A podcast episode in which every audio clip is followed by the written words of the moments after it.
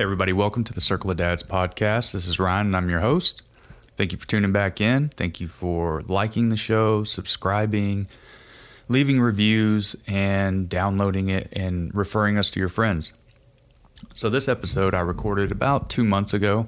Um, I rode down to Abilene with Josh Weathers, Blaine Cruz, and Paul Jenkins. And um, they were going down there to do a show, and they allowed me to tag along. And uh, I really appreciate um, my buddy Paul setting that up. So thanks, Paul. So what we did is Josh and I interviewed in the back of the Tahoe when we were headed down 20 back to Weatherford. All that road noise you hear, I tried to filter it out as much as you, as I as I could, but you know it's just part of the experience. So we uh, we get into a lot of things. We get into um, you know Josh's spiritual journey.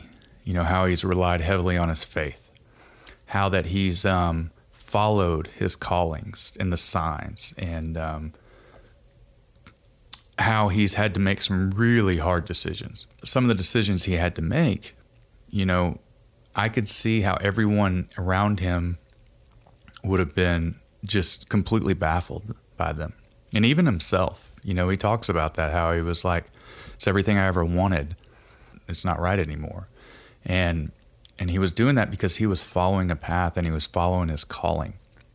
To have that kind of faith and that kind of, um, to have that kind of conviction is admirable. We talk about how he met President Trump and he played at their inaugural ball. He played his cover of "I Will Always Love You" for him, and I would I would uh, suggest you go check out Josh Weathers on YouTube and look up "I Will Always Love You." It's pretty impressive that a dude with a guitar can play a cover like that. Um, and man, we just got into the weeds about a lot of stuff. What it's like to be a man, you know, mental health struggles, uh, just raising a family, adopting kids. Um, he's got a pretty impressive story. These guys are amazing musicians. I enjoyed it so much being able to get to hear them play, and I'm really looking forward to it because I get to hear him play again Friday night, uh, July 30th, at Billy Bob's. So see if they got any tickets left and come see them. And I'd like to uh, thank my sponsors. So thank you, Berkeley Gold. Check out Berkeley Gold at berkeleygold.com. Um, put in Circle 15 for the coupon code, and that'll get you 15% off your order. And they are all organic, locally sourced, THC free, 100% CBD products. They got dog toys, they got muscle salve, they got tinctures, all the things.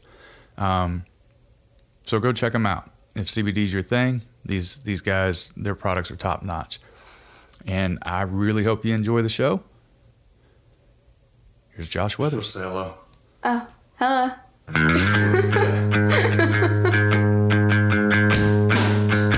Circle of Dads, the space for sharing stories about the struggles and triumphs of fatherhood and learning to become better men. That was a man. That was an awesome show. I really enjoyed that. Thank you so much for letting me ride down. Yeah, I'm glad you could come. It's It's awesome. It's awesome. Makes for a long drive, I guess, if you're rolling by yourself, which I've done. Yeah, I'm used to just kind of having to go do stuff, you know, for jobs. And I was like, nah, man, I'll, I'll, I'll drive. When he offered, I was like, no, nah, I'll, I'll drive myself. And then I thought about it like two seconds later. I was like, that was dumb. I'll definitely ride with y'all. You may have regretted it about halfway through.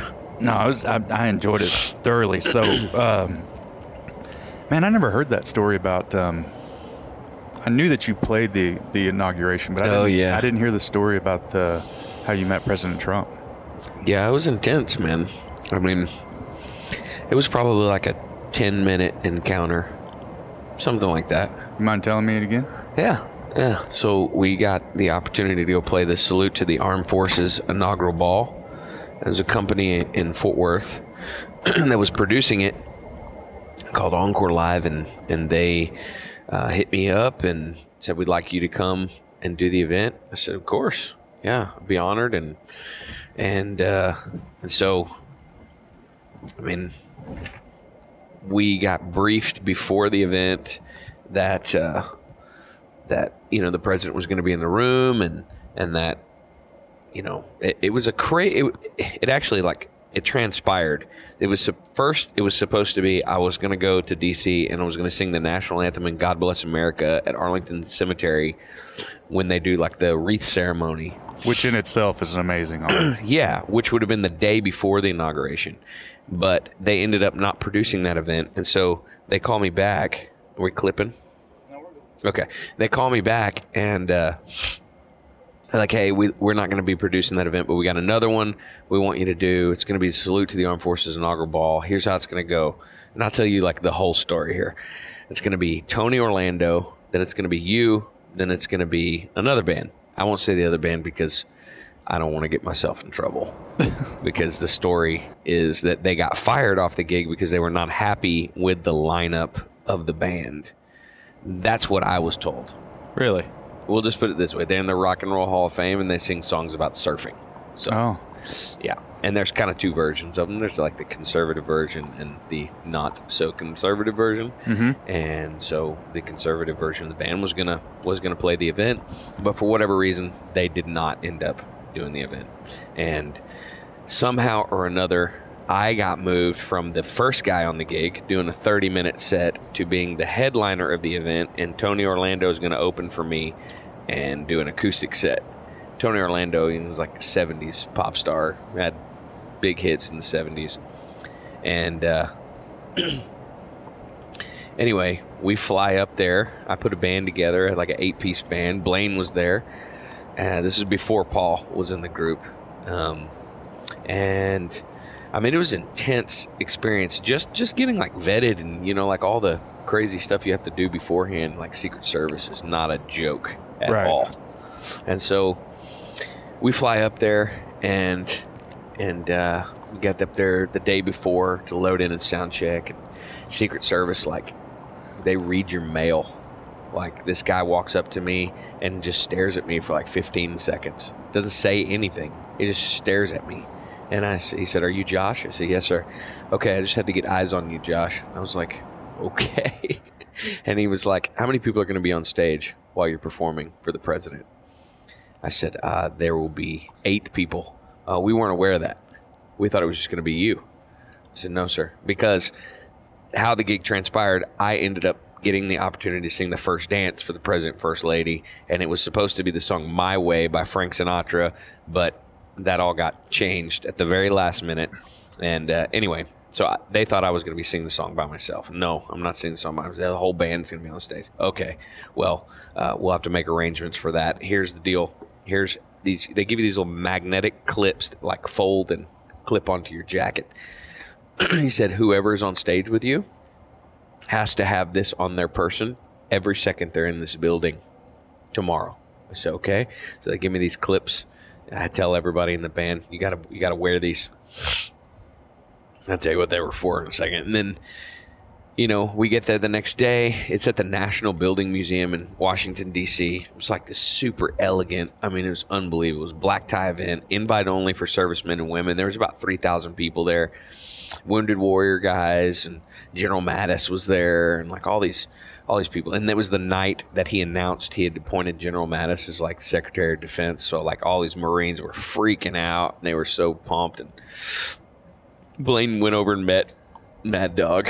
It was funny. He was just sta- wasn't he just like standing at the bar by himself? Yeah, he was right next to me getting a drink. Yeah, just chilling. Nobody messed with him. Everybody was afraid of him. so we uh we do our set. It went great, and then uh, we we take a break. Like they're like, you know, go go enjoy yourself. President's running behind. You got half an hour or whatever before he gets here. And just a few minutes later, maybe five ten minutes later, they come and somebody from management comes and gets me. Like, you got to come backstage right now. I go backstage. This lady is back there, and Walter, the guy that's producing the event, my buddy from Fort Worth, and they're like sweating bullets. and They're freaking out. They're like, the president's back on schedule. He's going to be here in just a few minutes, and he does not want to dance to the song that you have prepared. And I said, I didn't pick it. He picked it. And they were like, that doesn't matter he's going to be here and he doesn't want to do it so we need some options so they start rattling off song options and she's got this cell phone out and she's got it on speaker and she's got the president and his assistant in the limo on the way to the show and they're throwing song options back and forth and we're going back and forth and and I'm naming songs, and they're like, "No, we don't know that. No, we don't know that." And then he asks if I know the theme from Cats, the President, through the phone. I'm like, "Uh, no." and so, I mean, it was just this really intense moment, and they're just tripping, and then she kind of walks off on the phone. Uh huh. Uh huh. Okay. Okay. And hangs up, and then she says, "You're just gonna have to talk to him. He wants to talk to you." And I said, "Okay."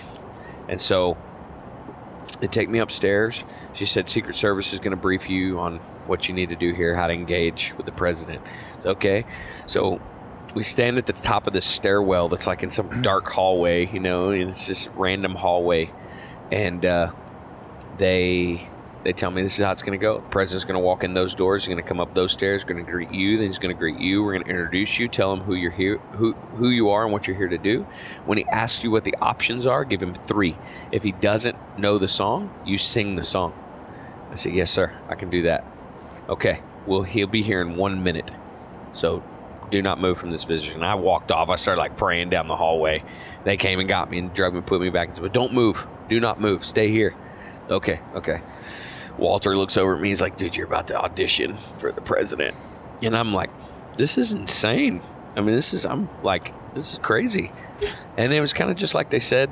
Ivanka Trump walked in first, though. She had no Secret Service, no, um, no security, no nothing. Walked up the steps and uh, greeted us. She was really kind, really nice. And then went into like a little holding room that they had set up and then, just like they said, president, first lady, vice president, his wife, bunch of family members. Um, the Trump brothers were already downstairs. They were walking around downstairs, and uh, but it's just intense. And then, you know, it's like they walk right up the steps and how you doing? How you doing? How you doing? Introduce each other. Mike Pence introduced his wife and was really kind. And President introduced the first lady is the first lady is the first lady. I was like, yes, sir. And uh, I mean, they were just, I you could just tell there was just like an elegance, like an air about them. And they were just like, this is the most powerful human being in the world right now on planet Earth. This guy, you know, and uh, he was really nice. So he shook my hand, introduced everybody, and Mr. President, this is Josh. Josh is the guy that's going to be singing the first dance. Oh, good, good, good. Listen, we don't want to do my way. We already did it twice because there's three inaugural balls. The first two are like public, open to the public. You know, these big productions. Ours was an invite only thing for military. We don't want to do it. Doesn't look good. We don't like it. So what do you think we got to do? I said, well, how about the song Ooh? I don't know Ooh. What is that? I don't know that song. I said, uh, "Ooh, child, things are gonna get easier," and I like sang it, like little doo wop moves, and he was like, "Yeah, it's too fast." Mike Pence wanted to do it. He was like, "No, that's great. No, that's good," and uh, and uh, no, no, it's too fast. Long day. Look, long day. We don't want to do that. Let's, we just need something very slow. Said, how about the Whitney Houston version of I Will Always Love You? And he was like, oh, that's perfect. Honey, is that perfect? And like checks with the wife, you know. She's like, you know, that's fine. That'll be great. And so I said, well, Mr. President, I know you want the song to be with the band. I don't perform the song with the band. I think it would be good with the band. I think you should do it with the band. It would be great. It'd be great. And I said, well, he goes, "How are you gonna do the big boom? And uh, how you gonna do that? You got no drums." and I was like, "Well," and I didn't know what to say. And Walter just spoke up. Walter goes, "Mr. President, Josh's version is the greatest version you'll ever hear in your life, sir." And I was like, "Oh no." And- Stop helping. Huh? Stop helping. oh yeah, I was like, "Yeah, "Where's the table? I can crawl underneath." And uh, and he uh, he just looked at me. You know, it was like this kind of like that, like that kind of scrunch face look, and he was just like, "Josh, what's your best song?" And I said, "Sir, millions of people have heard me sing that. There's a video of it. That that would be the best." Okay, well, if you think that's the best, whatever you're gonna do, you're the guy. We hired you. You're the guy. You're in charge. Let's go. Let's have fun. It's gonna be great. We shake hands. We walk downstairs, and oh, he he, he asked me. He's like, "You want a picture?" I said, "Yeah, I'd love a picture." And so he uh, we take a picture. I'll show you the picture. I gotta find the phone. I don't know where my phone went. Well, we uh, we uh, we take a picture, and then he's like, "Hey." He elbows me. He's like, "This goes good. You're probably gonna sell like a million records." and uh, and then I ran downstairs. I told the band what happened, we're freaking out, and and he and we all just get together and pray. We're like, yeah, it'll be fine. Let's just do it with the band. I grabbed a guitar. I kind of went through the changes with the bass player, and I was like, hey, this will be fine. Just let's go do it. And then we just walked out there and we played it. Uh, we played it with the band. It's the only time we've ever played it with the band. And it was like, I don't know. They said they said somewhere around like 34 million viewers, something like that. And then the funny thing is, is the next day, it actually aired like on loop on every major station that was anything they said about the inauguration. They had our performance running as B roll while they were talking because the inaugural ball we played was the only one that had the presidential seal on the floor. And they were they wanted that graphic, the presidential seal on the floor. So I mean, it was on every major news media outlet. I, you know, the the guys that ended up producing that managed me for a little while afterwards, and they had all the like the all the statistics of how many people saw it, how many people Googled. You know, I think they they they had tried to figure all that out. I wonder how many people Googled your name that day. And my whole agenda there was like number one, yes, it's the president. You go. Number two, like it was for the military. You honor your country, and uh, and then, you know, I have a nonprofit, and I was like, what better opportunity to get publicity for the nonprofit? People Google me, that's going to point them to that. You know, I'm trying to raise a million dollars. You know, so and it worked well. And you know what's funny is it, it came with it some backlash. You know, people there were haters, and newspapers wrote some, you know, some articles about it, and was not where they were not the nicest thing in the world. But you know, I knew that was going to happen to a degree. And but what's funny is is people just came out of the woodwork to support us. I think we sold out the next few shows like in Fort Worth, like by a lot by a lot and set some records in some of the venues and stuff because people were just like, you know, they were like, "We love you. You're the thanks for doing that." You know, people were just like really proud of it. So, yeah, man, it was a crazy experience. That helps snuff out all the haters and the negativity for sure. Well, that's yeah. got, that's got to be hard, especially in your hometown. Yeah, I mean, it kind of drew a line in the sand Oh, of yeah. who was gonna who was gonna support me from then on out, and whether they, you know, I mean, I think there's certain people that would never probably buy a ticket to a show again, but they probably have some level of respect for me because I didn't, I just didn't care. I, uh, I mean. Of course, it messes with your mind to a degree, especially I'm on the plane and I'm thinking like. I remember sitting there on the plane. I was just like, man, this doesn't feel good. Like knowing like these articles are getting written at home and like people are freaking out on social media. Oh my gosh. And then that was kind of like the basis of one of the articles was uh the only interview that I gave was with a guy I one of the journalists I actually I know him and he, and my bass player at the time was great friends with him and he was like, "Hey, he calls him. He's like, "You need to say something. Y'all need to say something." because people are just making all their own assumptions here. You need to at least say something. And I was like, what is there to say? I mean, what what what, what are they? What are they? I'm not getting in that cat box. You know, like there's crap in there, and that's I'm not doing it. And then I thought, you know what? I'll I'll I'll, I'll give him. I'll I'll talk to him about it, and uh, he called me, and basically what he did he was just like i just want to read you some of the things we're seeing on social media right now and i want to hear how you feel about it. And i mean you can go read the article. It's actually pretty i mean it, it, it, it actually ended up painting me in a better light than i think people realize. But i mean he read these quotes and they were horrible dude. Oh my gosh. Saying just horrible things and Were they all anonymous? no Did you know some of these people? yeah. Yeah, I knew who they were. And they didn't care, you know. And I I uh I was just like, you know, man, it's a shame. It's it's it's so sad because they have they have no understanding of what my heart is in doing this and they don't care. And then you know, you just have to go read the article. You have to go read it. It's it was uh it turned out pretty good. Turned out good. And you know what? Eh, what turned out bad is a lot of those people. Unfortunately, they got like death threats you know, the people that were like talking trash about me. It was, cr- man, you know, I didn't feel good about that, but at the same time, you know, I was like, well, people are crazy, man. You you go spitting words out like the power of life and death is in the tongue, and it's the rudder to your ship. You know, Yeah, the The- in the political climate and the way that it's engaged, and the way that with social media and everything now, it's gotten so ugly and divisive, and Yeah. and and it's just the mudslinging without any facts. like, let's clear one up right now.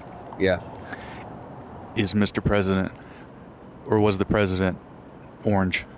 no, that was. I always tell that it's kind of like a joke. He was not as orange in person as you'd think. I I didn't notice any orangeness at all, to be honest with you. I think I'm it's like, funny that when you look at the more left-leaning news outlets, the Yeah. saturation's turned way up. and There's something to it, man. And then you look at other newspapers that are biased, and he just looks like a normal old Yeah. white dude.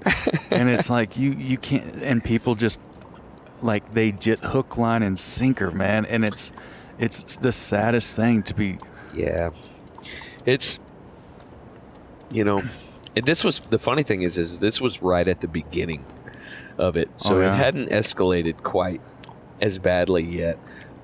This was all during the time of he's not my president, and and Right, You know, right, yeah. right. Uh, the first encounter, like we get on the airplane to fly to DC, and I don't remember. Do you remember? I don't remember what day the inauguration was on. It was like a Friday or a Saturday. I think it was a Friday, and the lady, this lady who's sitting in the row in front of me, she sees me carrying on a guitar, and she goes, "Oh, you're a musician?" I said, "Yeah." And you could tell this lady's pretty granola, you know, probably pretty left leaning, right? And she goes, "Oh, you're a musician?" I said, "Yes, ma'am." And she said, uh, "Oh, little wreck on twenty, little wreck on 20. Yeah. She cut says, uh, road noise. she says, she says, "Are you playing on Friday or Saturday?" And I said, uh, "We're playing on Friday." And because so this was I, I there was a protest concert that was happening on Saturday. So when she asked me that, it was very pointed to know like where I where I stood. Are you playing Friday or Saturday? Friday's the inaugural balls. Saturday was a protest concert. It was something like that. And she goes, "Oh, we don't like you," just like that. And I go, "Really?" And she was like, "Yeah, we don't like you." And I go, "Well, I love you," like that. Oh, it just made her so mad. And she goes, "We're just gonna have to figure out how to get along, aren't we?" And I was like, "Ma'am, never gonna see you again in my life." like, not sure, not sure what your. Uh, oh man, lots of How is background. How is that intolerance any different than uh, saying that to you because you're black? It's really not. I mean, or it- because you're gay. yeah, or- it it was just, it was just. uh The hypocrisy is pretty ridiculous. The double standard. Yeah, what's funny is actually to me the word liberal actually kind of Freedom of thought. exactly it lends itself Freedom to like choice. do what you do. You do you, but it actually is not it's not that anymore. You're liberated from oppression. Yeah, From exactly. rule. It's not uh it's it's it's just not that way anymore. This is like a full-blown wreck right in front of us. It just happened. Wow. This, I'm telling Paul, like, these little stops we take, sometimes the little detours. The divine. Oh Jesus. That car is flipped over. They're they're trying to get people out. Holy shit. Lord. Oh my goodness. Oh, yeah, they're trying to get him out. Oh my gosh. Thank God for first responders, man. And airbags. Wow. Jesus. Help them, Lord. Wow. Wow. See, good thing we hit that Love's on the way, you know what I'm saying? Good thing we took that detour, Paul. See, Paul? the Lord was leading us. You thought, you know, you thought we were never going to make it home? Look, you were. So, so you were talking about your uh, your nonprofit. Tell, is, Yeah. uh, love like you mean it. Uh-huh. Tell me about that. Uh, yeah, we, my wife and I, we, in the process of adopting our first daughter. We have three little girls from India. In the process of adopting the first, we went, we took a trip over there, Yeah. And we went with a church in uh, in Burleson. Guy named Troy Brewer became really great friends of mine. But yeah, when we a friend introduced me to him, said he's got a lot of orphanages and stuff over in India. You need to go check it out with him. And so I was like, yeah. He's like, because my wife and I were just gonna go. We were just gonna go to India and see what. And thankfully, we didn't do that because that would have been a disaster, I think. But we went with uh, went with this church, and it was just life changing. And we saw just destitute, such intense poverty, and just darkness that we were like, you know, we got to do something. And so we are just laying in bed one night, and somebody threw out the like, we should just start our own orphanage. And then, like a week later, my wife had contacted this guy that was the pastor's son. He and I became pretty good friends on that trip, and hey, would you want to help us start an orphanage? He was like, absolutely, sure, no problem. And then it was it. Like we was off and running, and it, it turns out like we it it, it sort of you know progressed. It it's not technically like an orphanage that we're starting, and that the building is finished. We actually had to build a project, like build a building. It's like an apartment complex in the middle of nowhere, India, in southern India yeah, we bought it. We ended up buying a cornfield and completely, you know, remodeling everything and built this building over there. And uh, and it's gonna house girls. It's a home for girls, and uh, the girls uh, be like a girls' home, and uh, and then we're eventually gonna build a school. So the goal is to have like 100 girls sheltered there and then educate 500 kids at a time do like a co-ed school build school And is to save them from just, sex trafficking Yeah. yeah yeah sex trafficking is just rampant there and and out in the village where we are it's pretty common that you know traffickers will come from the city out to villages like that where people are just unaware Just you know pluck they- them in the night. Just Huh? just snatch them in the night. Uh, no, they actually don't even have to do that. They'll just a lot of times the traffickers now are women, and they'll go just show up at a wedding in the village. You know, weddings will usually last like a week. They'll just show up at a wedding, dressed nice, wearing lots of jewelry. Little girls will come up and be like, "Wow, you're so beautiful. Yeah, where are your parents? Let's go talk to them." And, or a guy will come. You know, they, most of the people they're so, they live in such destitute poverty they don't that's that- they're so ignorance is the word really because they just don't have the foreknowledge. They do not know this stuff is happening. And this guy or this lady will come and say your daughter's beautiful. Oh thank you. Uh, we'd like to take her to the city and help her get a, get help her get educated. We want to help her go to school. Would you be interested in letting us do that? Yeah of course. We've been praying for this to happen. You know? We're even going to give you like $50. Oh my gosh. Bonus. $50. They take this little girl? And then they'll usually start them into trafficking, man. It's crazy. Like 5, 6 years old. They'll start they'll start in brothels. And they'll see 15 men a day and they normally live to be like 10. It's insane. The younger ones especially. It's it's just crazy, man. And so the the thing about this particular village too is like half of the village is uh, these tribal people. They're called Lambadi, the Lambadi people, and they're sort of like they're like semi-protected by the government. They're kind of like you know Native Americans are in the United States. There's Sure. some benefits for them and things like that. Well, they're uh, these people are they can get like some free education things like that, but they're known for their beauty the women are known for like being beautiful women, like in, in Indian, beautiful Indian women.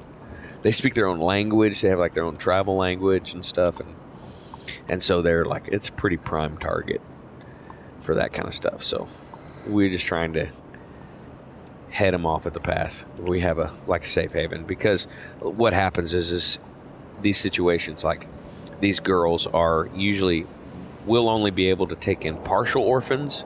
So it'll be like mom died or dad died, which there's tons of it. I mean, suicide's rampant out there, especially in women, and uh, or you know, accidental death, motorcycle accidents, stuff happens all the time. and there's kids that are orphaned, being raised by their grandparents or being raised by an uncle, that kind of stuff. And so, as long as we have an adult that can sign, sign, sign off on it, we can house and help, you know, a girl like that. So.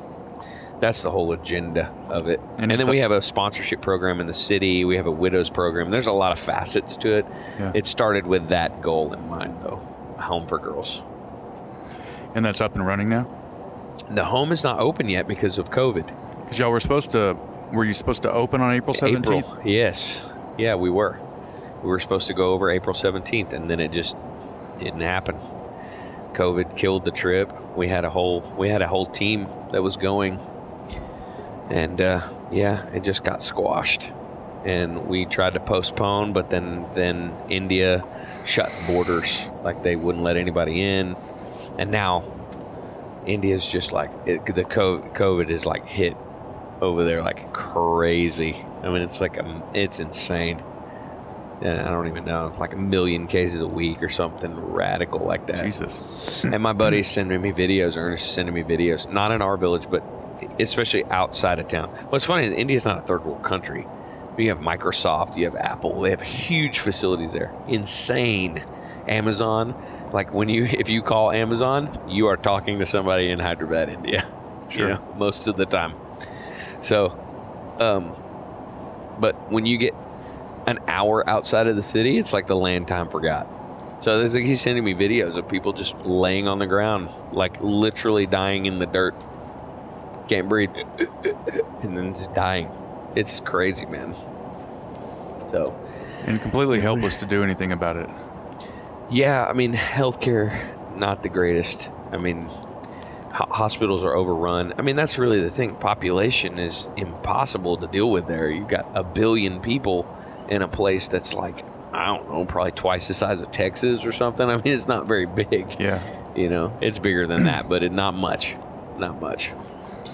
Based on population, too. It's like Hyderabad is probably like, I don't know, fifth largest city over there, somewhere around there. And it's about, it's smaller than Houston. And is I think it outpopulates Houston by like 12 to 1.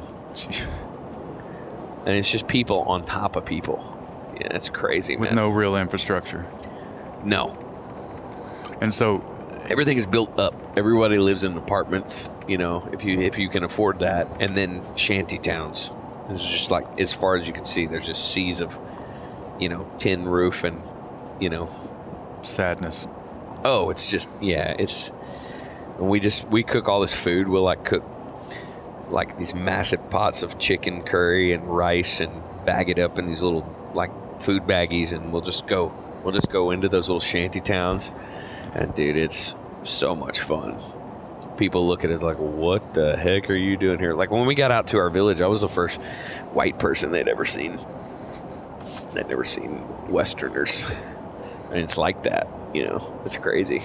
And so when, when if, if there's some relief and everything kind of lifts, are y'all going to continue to push oh for yeah, that? yeah, absolutely. It's just sitting dormant now because of the Right. Obviously, Yeah, I think they're still. I think they, you know, the kids are still meeting there. There's a playground there. You know, we did all kinds of things. So we have a guy that takes care of the property too, so he can open the gate, let the kids in, let them play, and that kind of stuff. So, He planted yeah. the seed. oh yeah, dude. I mean, it, for to to go from being the first few white people that they'd ever seen to like now, I have kids. I have this kid named Ganesh. He's in high school now, and he's like messaging me on WhatsApp. You know, he speaks English. Mm-hmm. We taught him English, so there's like 75 kids meeting for English speaking class five days a week.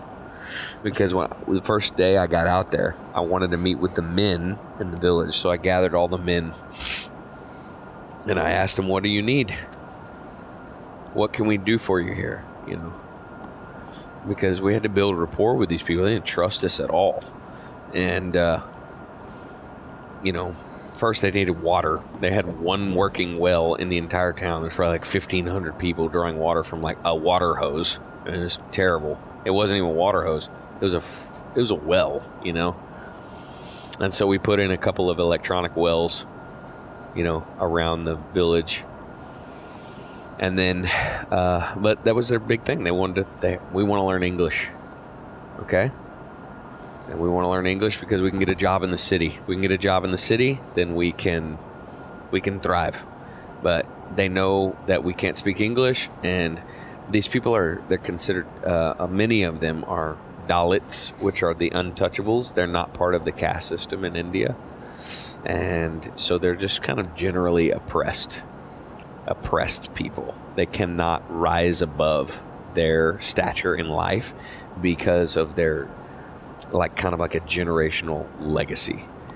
Their last name connects them to like this sort of like lower life form. They can't raise above it.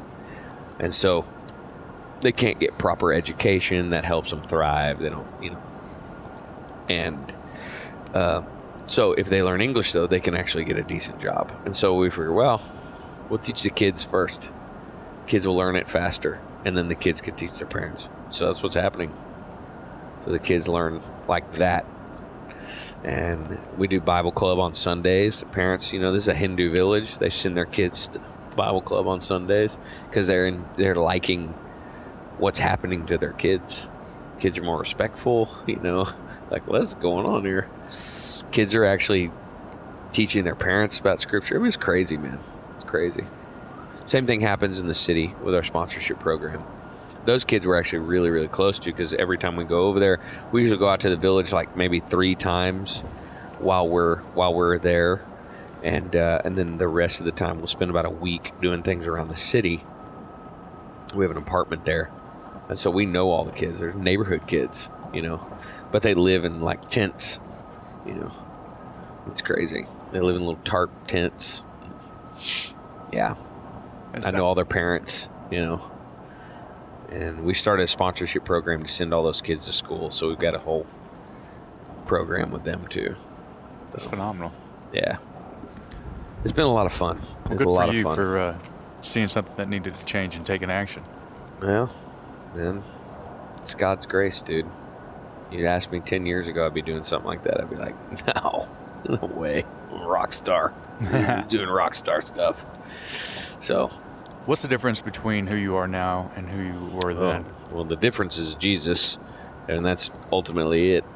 Transformed my life, changed everything, you know, and then, uh, and then just in surrendering your life to that, it it tr- it just changed the way I thought. Get It you out of self will, Yeah, yeah, yeah. self seeking motives. That's really it. It's like you when you say, "Okay, you're the Lord of my life," that means I'm not anymore.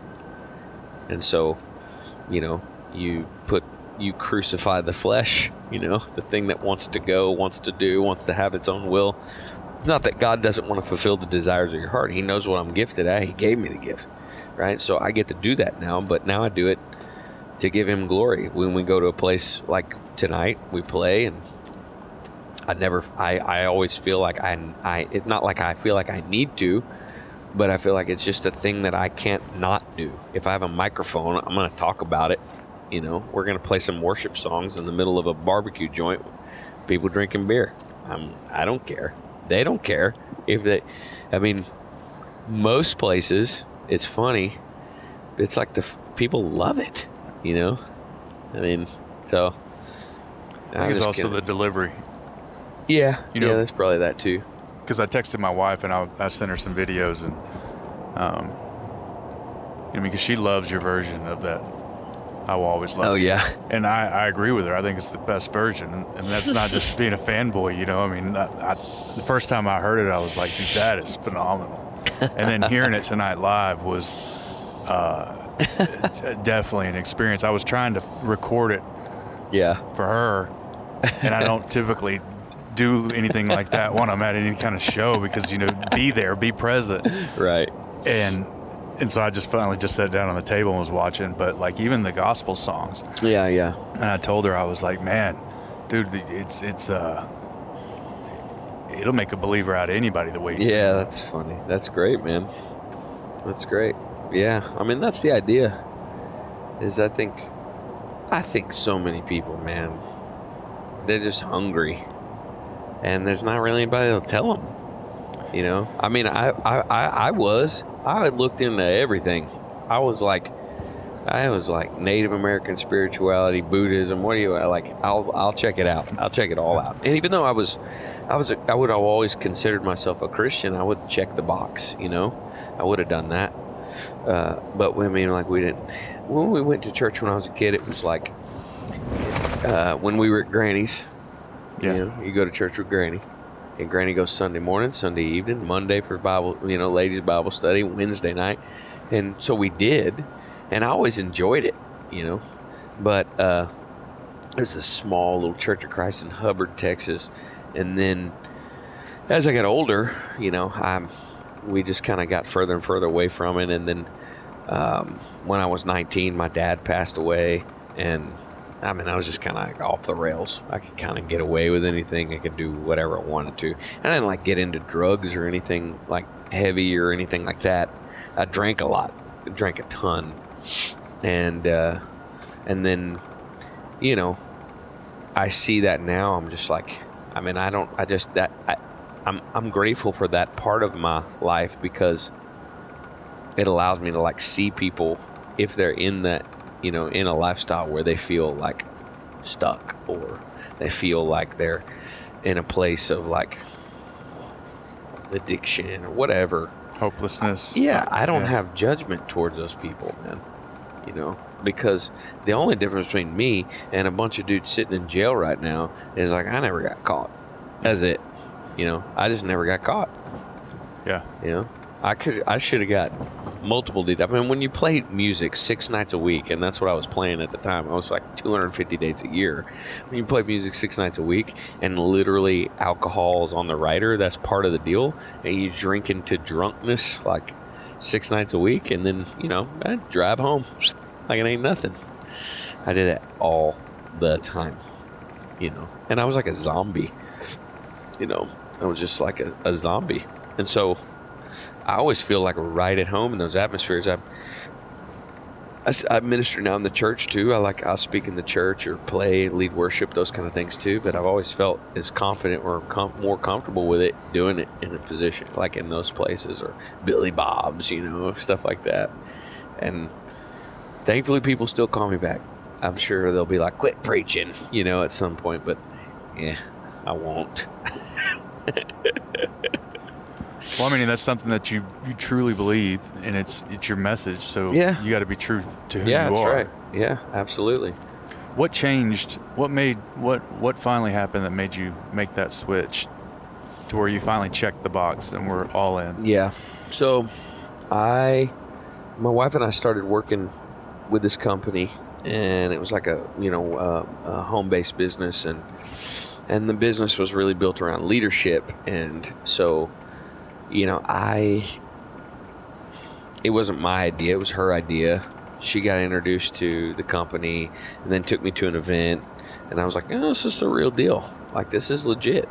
And uh, and then I met some of the guys that were leaders in that company, and I'd never really been around guys like that. You know, spending time in rock and roll clubs and you know, in bars and stuff like that. You meet good people, you know, there's plenty of good people, but um, these guys were just like there's something different. You know, they were always like like they were always geared towards moving forward. Like there was just sort of there was like I never heard anybody talk about goal setting, anything like that. And then I started to look a little deeper. I'm like, man, their relationship with their wife is really good. Like there's fruit in their life. Man, these guys' kids really are respectful. And like their kids are like excelling in life. Like what is up with these dudes? Like why are these people seem like this like, you know, uh, Stepford wife is not like that, but it was just like this. It just looked, oh, you know, just looked great, and it was like the fruit of their life was so attractive. And and one thing I noticed is like they talked the same way around a group of guys as they did in a group of women, and I was like, that to me was like stunning. I was like, this is like there was no cat calling there was no any of that kind of stuff it was like it was always with honor integrity valor and they always talked about those things And I was like, what is it about you guys? And it was Jesus. It was it. They were like sold out. They were sold out. And they wore it in a way that was like, it was like this real, true, like masculinity that, you know, as a guy who's 19 years old loses your dad when you're 19, you know, there's this fatherlessness. You're kind of searching for that. It was a giant hole. Sure. The wind blows through. Yeah, yeah. And I saw these guys, and I was like, I want it, whatever that is. That's what I want.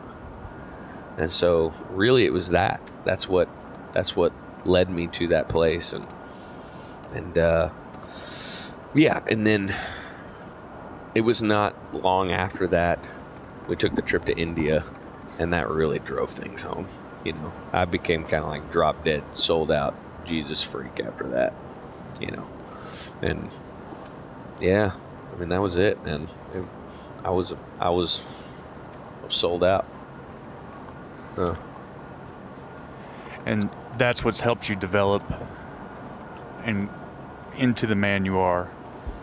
And, Yeah. And helped your career change kind of a trajectory and, and yeah, yeah. I mean, what's funny is is like I kind of stepped away from music because I felt like this is not where God wants me right now, and in the process of that kind of stepping away from music because we were like I was working towards like building a career, building career, building career, and and then like things started happening. That video goes viral. You know, it goes viral and gets like this is back in the earlier days of YouTube. It gets like a million views in a week, and like all these amazing things start happening. But I knew this is not.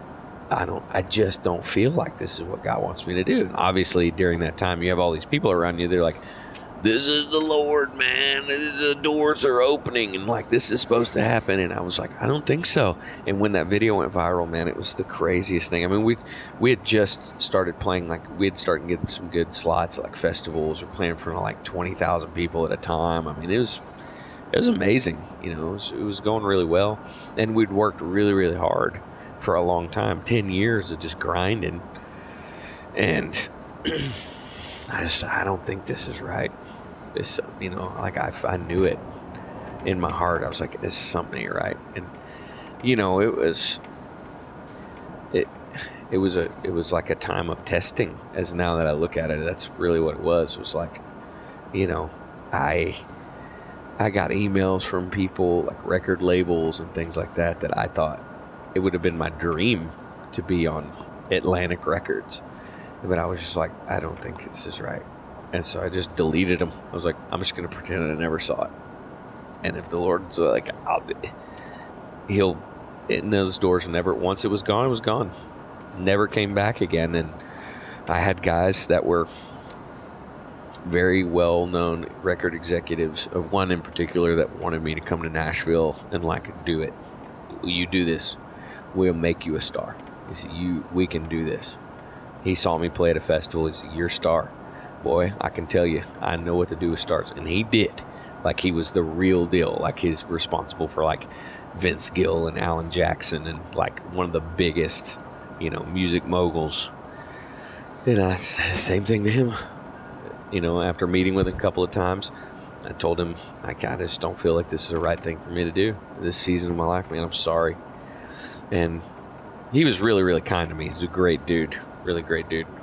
But, you know, there again, what happened at that time when I, all those doors started closing, we took that trip to India. And I thought, I guess I won't play music anymore. Like, I just maybe I'll lead worship or something like that, and I'll just be satisfied with that. That's fine. You know, that's what God wants me to do. That's fine. the crazy thing is, is we get to India. There's this massive event. Like we, we get the pastor picks us up, and we're driving to his house, like which is the orphanage. We're sleeping on the third floor of the orphanage, and he goes, we passed this stage. Is on the right hand side. Massive stage. Looks like they're having a journey concert there. I said what's going on over there? And he goes that's where we're going to do the crusade. That is where we'll do the crusade. And i was like what? And he was like tonight tomorrow night and the following. We're going to do three days They told me you play guitar, so you're gonna lead the worship. And I was like, okay. And I played in front of like twelve thousand people that weekend, and it was insane, dude. Four thousand people a night. Actually, they said there was more people there on the third night than there were on the first night, and that's the only. It's the only time it's ever happened, and it's because there were two or three white guys on stage. People just showed up just to see the white people Playing music. yeah, because they because they they had uh, televised it. It was televised, a televised event, and I mean it's crazy, dude. Millions of people saw it. So if I'm curious, like you and your band worked so long, so hard, huh. and then you finally get to that crest, Yeah. and the guys in your band were probably super amped, you know, and then Oh yeah, they were not happy. and then you're like, oh, dude, I got a feeling. Like, what the fuck you mean you got a feel? What? what- Yeah, what are yeah. you talking about? Yeah, they didn't. They were not. You know, and at the time, man, you know, I don't, I don't, I don't blame them at all. I, I, I didn't have words for it. Yeah, I didn't have like the verbiage to be like, dude, this is what's going on, and it's. I was just like, "Yeah, something. I gotta step away. I think I'm gonna take a hiatus. But to have that conviction to be able to listen to that, that that voice in your head, you know, Yeah. whatever you call it, divine direction, Yeah. the Holy Spirit, Yeah. your conscience, your soul, Yeah, light source, whatever it is. Yeah. We all have that inside of us. Yeah. And so many of us deny it. Yeah. Whether it's telling you to stop here for gas, yeah. and you're like, that's stupid, I don't need gas, but you do, and the next thing you pass, A wreck that A wreck. you could have been. Absolutely. Yeah, and that- absolutely. and that's something like for the past year or so i've really tried to start listening to that voice Yeah. because two three years ago i was like just stop i'm just i'm tired of all this because it was almost got to where i thought i was schizophrenic you know Yeah. because they, just life and you can only Uh-huh, listen to so uh-huh, much but uh-huh. you start getting those yeah. those tugs and it's like Mhm. no this doesn't feel right yeah. you had every reason to shut that thing up i work Uh-huh. too hard i've got too many people depending on this Yeah. but then you're just like no Yeah, I mean, at the time, thankfully, we had done done really well and had been very successful in that business, and so financially, we had this cushion, sure which made that easier. Had that had that not been the case, you know, and God really just put His hand on that for us. I mean, we went from like nobody in the company to the top level of leadership in the company in 13 months, which does not happen in those things. I mean, it was just like, you know, and we went from like zero dollars to the second year in the company we made like 350 grand right? So i mean it changed everything about our life. And and so it made that uh, like it, it you know thankfully it made that easier because my family was depending wasn't depending on me providing with music Sure. you know? And the funny thing is is time passes. I don't know how long the hiatus necessarily was. Maybe a year, maybe a little over a year. And we had decided to start the process of building the Hope Home, you know, with Love Like You Mean It. And we needed 30 grand, like a thir- extra $30,000 to buy the land in India. And I was like, you know, and so it was my wife's idea. She goes, "Why don't you just put online that you're going to play ten acoustic house concerts for three thousand dollars a piece, and if we sell ten, then you got we got the thirty grand." So okay, and so we we she made a post in one post in ninety minutes we had thirty thousand dollars in the bank. These people were all willing to prepay, Venmo the money, prepay. They all went sent it through PayPal, and we had thirty thousand dollars in the bank, literally in like an hour and a half. And I was like, "Oh my goodness!" Because you think like, "Eh, people forgot." Yeah, they're not worried about who you know Josh Weathers is anymore. And sure enough, man, it was like venues, clubs in Lubbock, the Blue Light in Lubbock, a place, the Aardvark in Fort Worth. Come do it, man. Let's do it. And it was like Josh Weathers acoustic guitar, and it, and then it just, just kept escalating to the point of like, my wife was like, "Well, this is, I think this is gonna work. I think we're gonna have to keep doing this." And so, okay, well, now I'm playing music again. So it, it went from like Josh serving himself to play music to that going away. Now it's Josh is actually there's a purpose behind it, and actually made it completely different. You know, it changed it. It changed it and it and it, it it sort of built like another career for me because what ended up happening actually is that company the compensation plan changed and everything fell apart. Sure. We went from like making great money, you know, solid six figures to zero in an afternoon. Right. And With no warning. with no warning, and the company uh, they gave us 90 days. They were like, your checks are gonna your checks are gonna still come for the next 90 days, but then after that, they're that's not gonna happen anymore unless you you know go along with the new the new plan of action and yeah. And so I mean, it was it was crazy, man. I mean, it was a crazy time. But the funny thing is, is we had set this goal with music. Okay, we're gonna raise a million dollars and give it away. Well, we had hit that million dollar mark. Actually, like it was like 1.2, I think we had raised to build the Hope Home, and it was. I mean, we we had kind of like set that bar and then hit it. Not even realizing that we had. We sat down and Katie's like, we start working on the numbers with the nonprofit because we, we became a 501c3 and like our assistant, she's working on numbers. She was like, this is how much money you guys have raised. It was 1.2 million dollars. I was like, oh my gosh, we did it. I didn't even know we did it. We did it. It was not long after that. I don't even know. A couple weeks, probably, something like that. We got the news that the company was collapsed, like the compensation plan was going away. And I was like, well, I guess I can play music for a living. We raised the, mil- the million dollars we were supposed to raise. We, we have relationships that are going to continue to happen. That's going to continue, like, people are going to continue sowing seed into what we're doing. Like, I don't have to go out and use this as just fundraising now. We can actually use it to Live. feed our family, yeah. And so so we did and and then COVID hit. And the funny thing is my wife had just she just before COVID started, she started another business, like another work from home business, and that sustained us. That plus private events, you know, doing private events sustained us through COVID. But yeah, I mean it's been a crazy couple of years for sure. You know, and it's interesting. Like you, you met these men, Uh huh. and uh, you know, oftentimes our wives, when we're with the right woman, they lead us into these things, Uh-huh. and it just. Oh, she did. I mean, like did, most of the sure. good, most, I'd say ninety-five percent of the good things in my life come from my yeah. wife. Yeah. Just for tons of reasons. That's a whole nother show I could do. Yeah. you know? Totally. Yeah. But then you, you saw something in them, and Yeah. you felt that pull, Mm-hmm. and then you listened to it Yeah. and started to dig further, Yeah. but then trusted that, Right.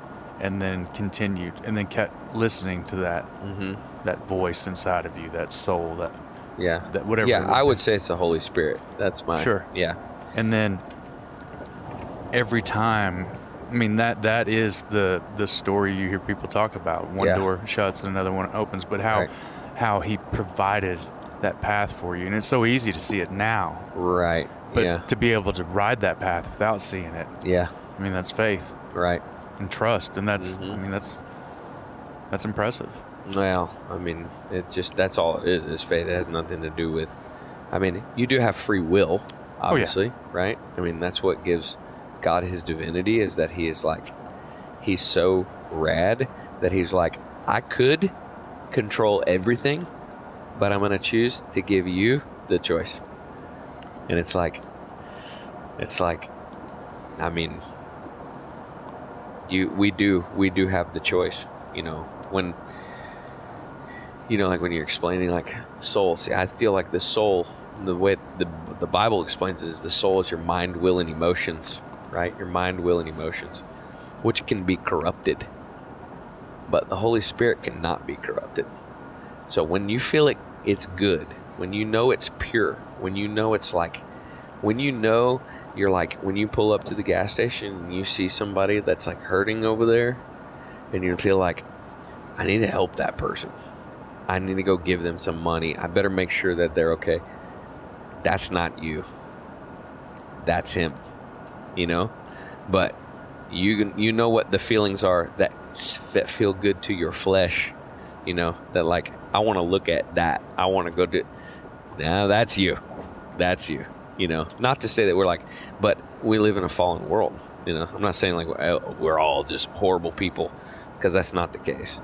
But like, uh, yeah, the Holy Spirit is the one that, and a lot of times too, what I feel like is, it almost will rub. You know, when I know it, when I know it's the Lord, it will rub against like my own desire, because my own desire says, no, no, no. Being famous sounds great. Being wealthy for you know playing music sounds great, but what he wanted for me rubbed against that. Not to say that he's has. I mean, we have been provided for beyond measure. Like it's my family. I have a sixth child on the way. You know, my kids.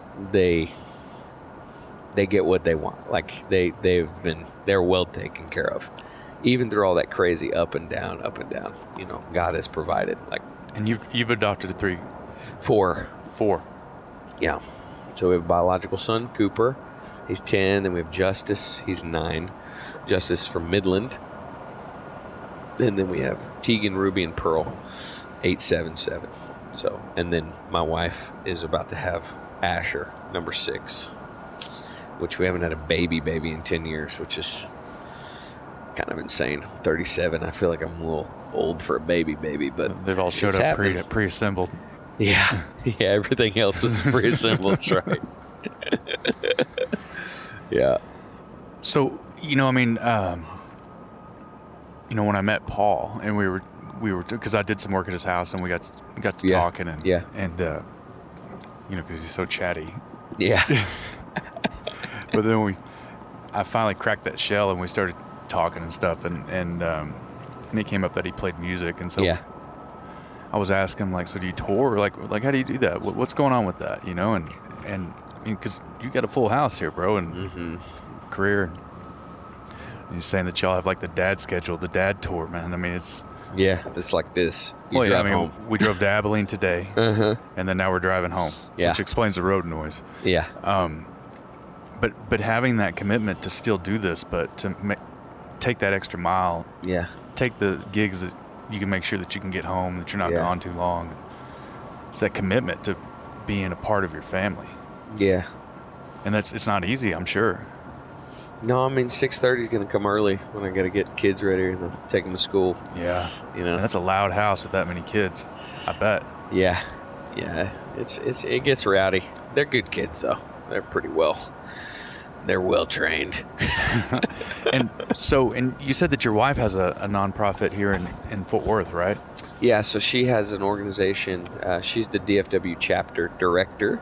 It's an organization called Safe Families, Yeah. Safe Families for Children, and uh, it was based in Chicago. It's been around for 15 years, and and uh, she found out about it through us becoming a host family. Actually, she saw an ad online or something, something, some sponsor. I don't know actually know how she came across it. Something online, and uh, it's sort of like a host family is almost sort of like a oh boy here comes the uh, oh sorry a host family becomes uh, sort of like a short term uh, foster care is what I would say.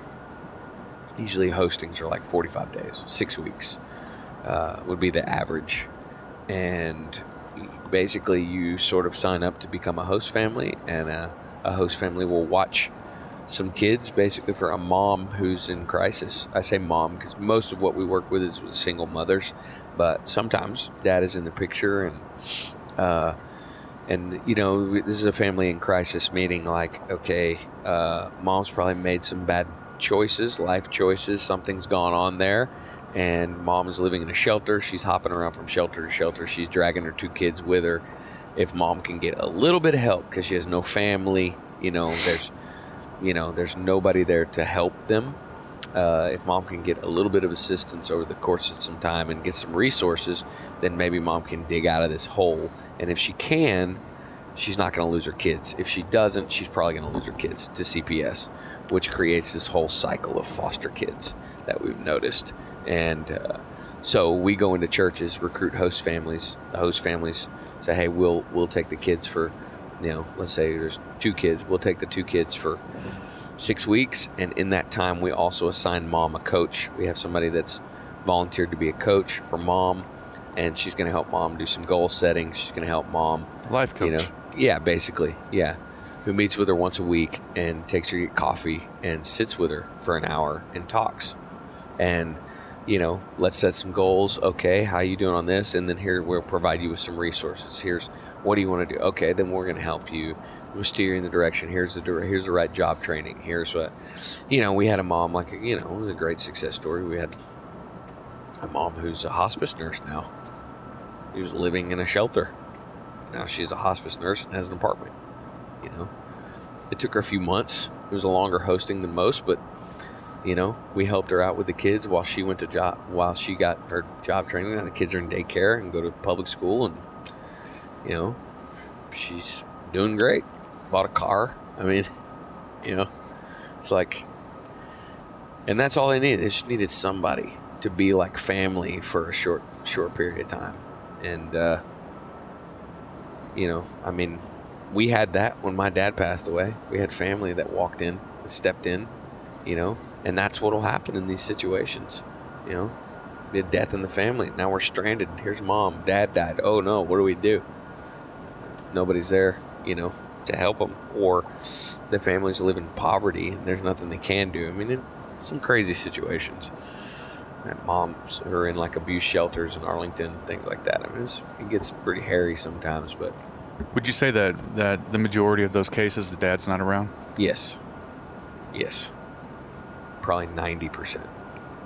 Do you ever hear any history of why? Uh, you know, most of the time it was like kind of fly by night thing. And maybe dad doesn't claim the kids or dad's not in the picture or that relationship just deteriorated and you know, there's no there's no real resolve there, you know. Uh, in most cases with multiple children, there can be multiple dads too. You know that that happens quite a bit. Um, That makes it for a difficult situation for sure. oh yeah, man. I mean, it's just it just it's just. I mean, it's sort of like it's like at epidemic levels at this point. I think. In And we we talked about a lot of this on the way down here. Uh-huh. I mean, we should, like we we had joked when we were there. We should have recorded the conversation Yeah. down, but you know, um, you know the attack the attack on masculinity and the attack Yeah. on men. And, yeah, I think that's happening rampantly. and you know, okay, so these guys like let's let's just take an example. There's there's two different, three different babies, daddies or whatever, and they're not in Uh-huh. the picture. Okay, Uh huh. that's um, that's three out of three of picking shitty dudes. Yeah. You know, like Yep. at some point, you got to quit blaming Yeah. the men Yeah. and then start taking responsibility. Like, why are you picking that type Yeah. of person? And then you, you go back even farther, further, and it's like, well, what was that woman's father like Right. in her home life? Right. And then you look at those guys that ran off. What was their home life like? Yeah. Why? Because to abandon a child is, I, to me, it used to be the most horrible sin a person could commit. Mm-hmm. But as I've spoken to more men, as- I've done more research on the topic, and I, I'm not excusing any of it Mm-hmm. or saying it's acceptable, but I'm more empathetic than Yeah. I was. Yeah. You know, um, more compassionate to those men instead of thinking Yeah. that guy was just a deadbeat. Yeah. Because one, it's very difficult for men. Yeah. If they don't win custody, or it's very difficult to, for men to win custody. Yeah. Like, mom has to be a complete Yeah. dirtbag. Especially in the state of Texas. Yeah. So, Or dad has to come in and completely like yeah. just bombard her with with legal fees. Yeah. Yeah. And most of the time, guys don't want to do that because it's hurting their child. Yeah. So often I hear the guys just like, man, I'll just let her keep everything. And all of his buddies are like, what are you doing? You know, like you're going to regret this. Like, no, man, it's just easier. I'll get to see the kids. And then they don't.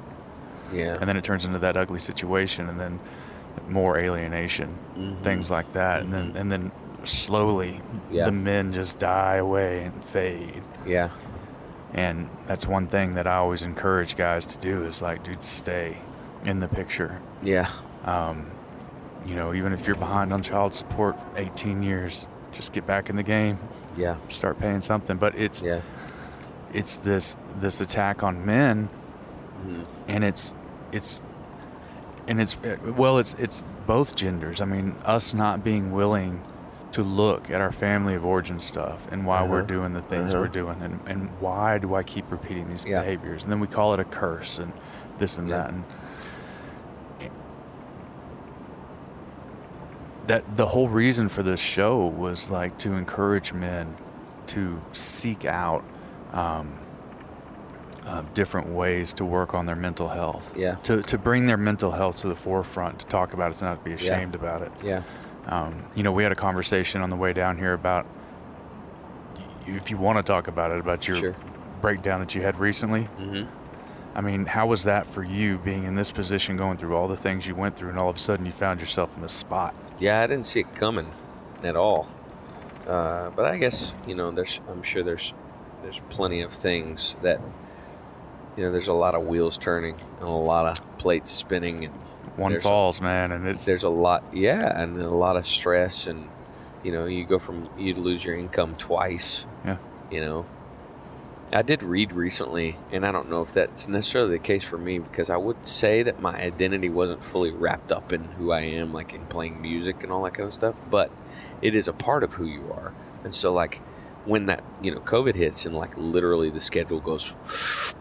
Oh, yeah. nothing, you know. But guys, I, I read something about how like men losing a position. If a man goes without his career for like a year, or it can be like six months or a few months. I, I can't remember what this. this what it's like. The grie- It's it's more grievous to a man than losing a loved one. Yeah. Yeah, because because so many men, I think, so many men put their identity into their career, which is, uh, I, you know, it's I think it's part of just how God made us, but at the same time, that's why Jesus Jesus says, if you lose your life, you'll find it, hmm and it's like if I build my life around that and it goes away, it's actually going to hurt me. So I've learned that now over the last six months. That like my life has to be built around him. It can't be built around this thing because this thing is fleeting. It could go away, and it doesn't matter what that is, you know. But yeah, I mean, ultimately, I hit a wall, Uh, you know, and then it, I didn't see it coming. And I haven't talked a lot about it. I mean, these guys know, and people in my circles know. I didn't mean to pull it out in the light no, like it's this. all I good. this it's out. all good, but you know, I mean, it's something. This is what this podcast is about. But you know, you hear all those great victory things. You know, all the victorious things God has done in my life. You hear about all that, and then I hit this just hit this wall, and to the point of like, you know, I'd never experienced anxiety, depression, anything like that to speak of.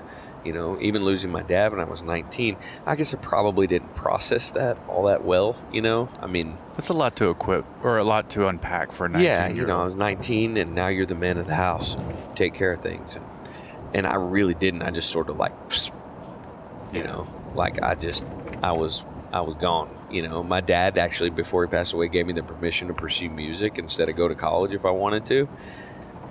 And then so I took that as like green light, you know, um, school's for fools. I'm out, you know.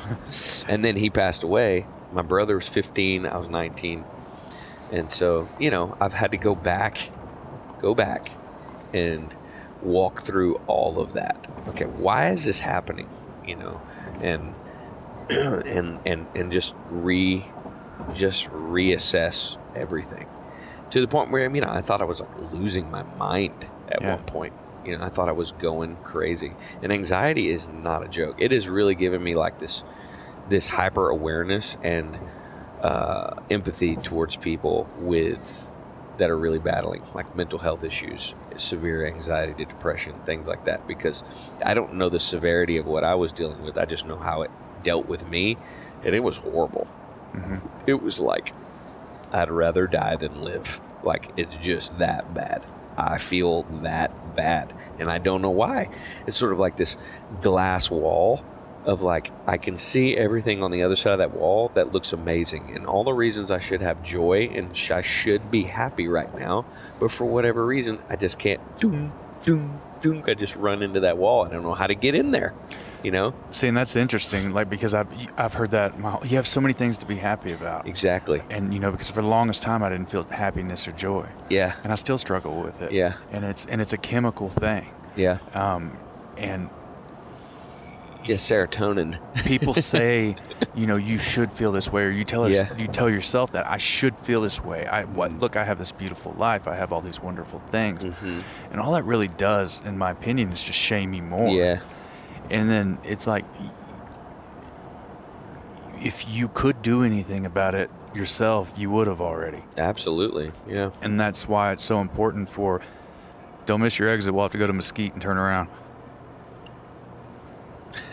um, if Did you hear him? I was nothing. Forget it. But the um, um, Is it Hudson Oaks? Is that the exit? yeah, it's the next exit. Oh boy. Um, there.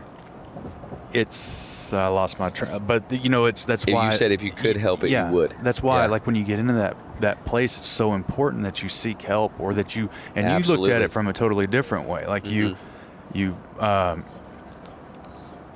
you went and got some levels checked, and you got Mm-hmm. yourself checked out, and then that helped, and then and then you, um, in which if you want to talk about that, then by all yeah, means. testosterone therapy. I did de- absolutely.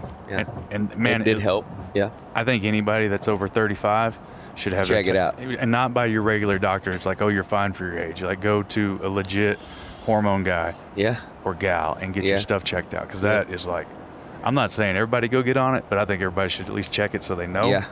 Yeah. It definitely helped. It helped me a lot. And then looking at it from you, you you got out of the problem and started looking at it in the solution, like from a more spiritual standpoint, Uh-huh. and that helped you see Yeah. what was going on in your life. Yeah, yeah. I mean, I mean, I, I've sort of, you know, in surrendering my life to that, I, I it, it, it, my focus always leans that way because you know the Bible says we do not wrestle against flesh and blood. So, is there? But I do believe we're created in three parts: body, soul, spirit. So all three affect one another, right? And if my soul here in the middle is what is under subjection right now, this is the thing that's being oppressed, my mind, will, and emotions.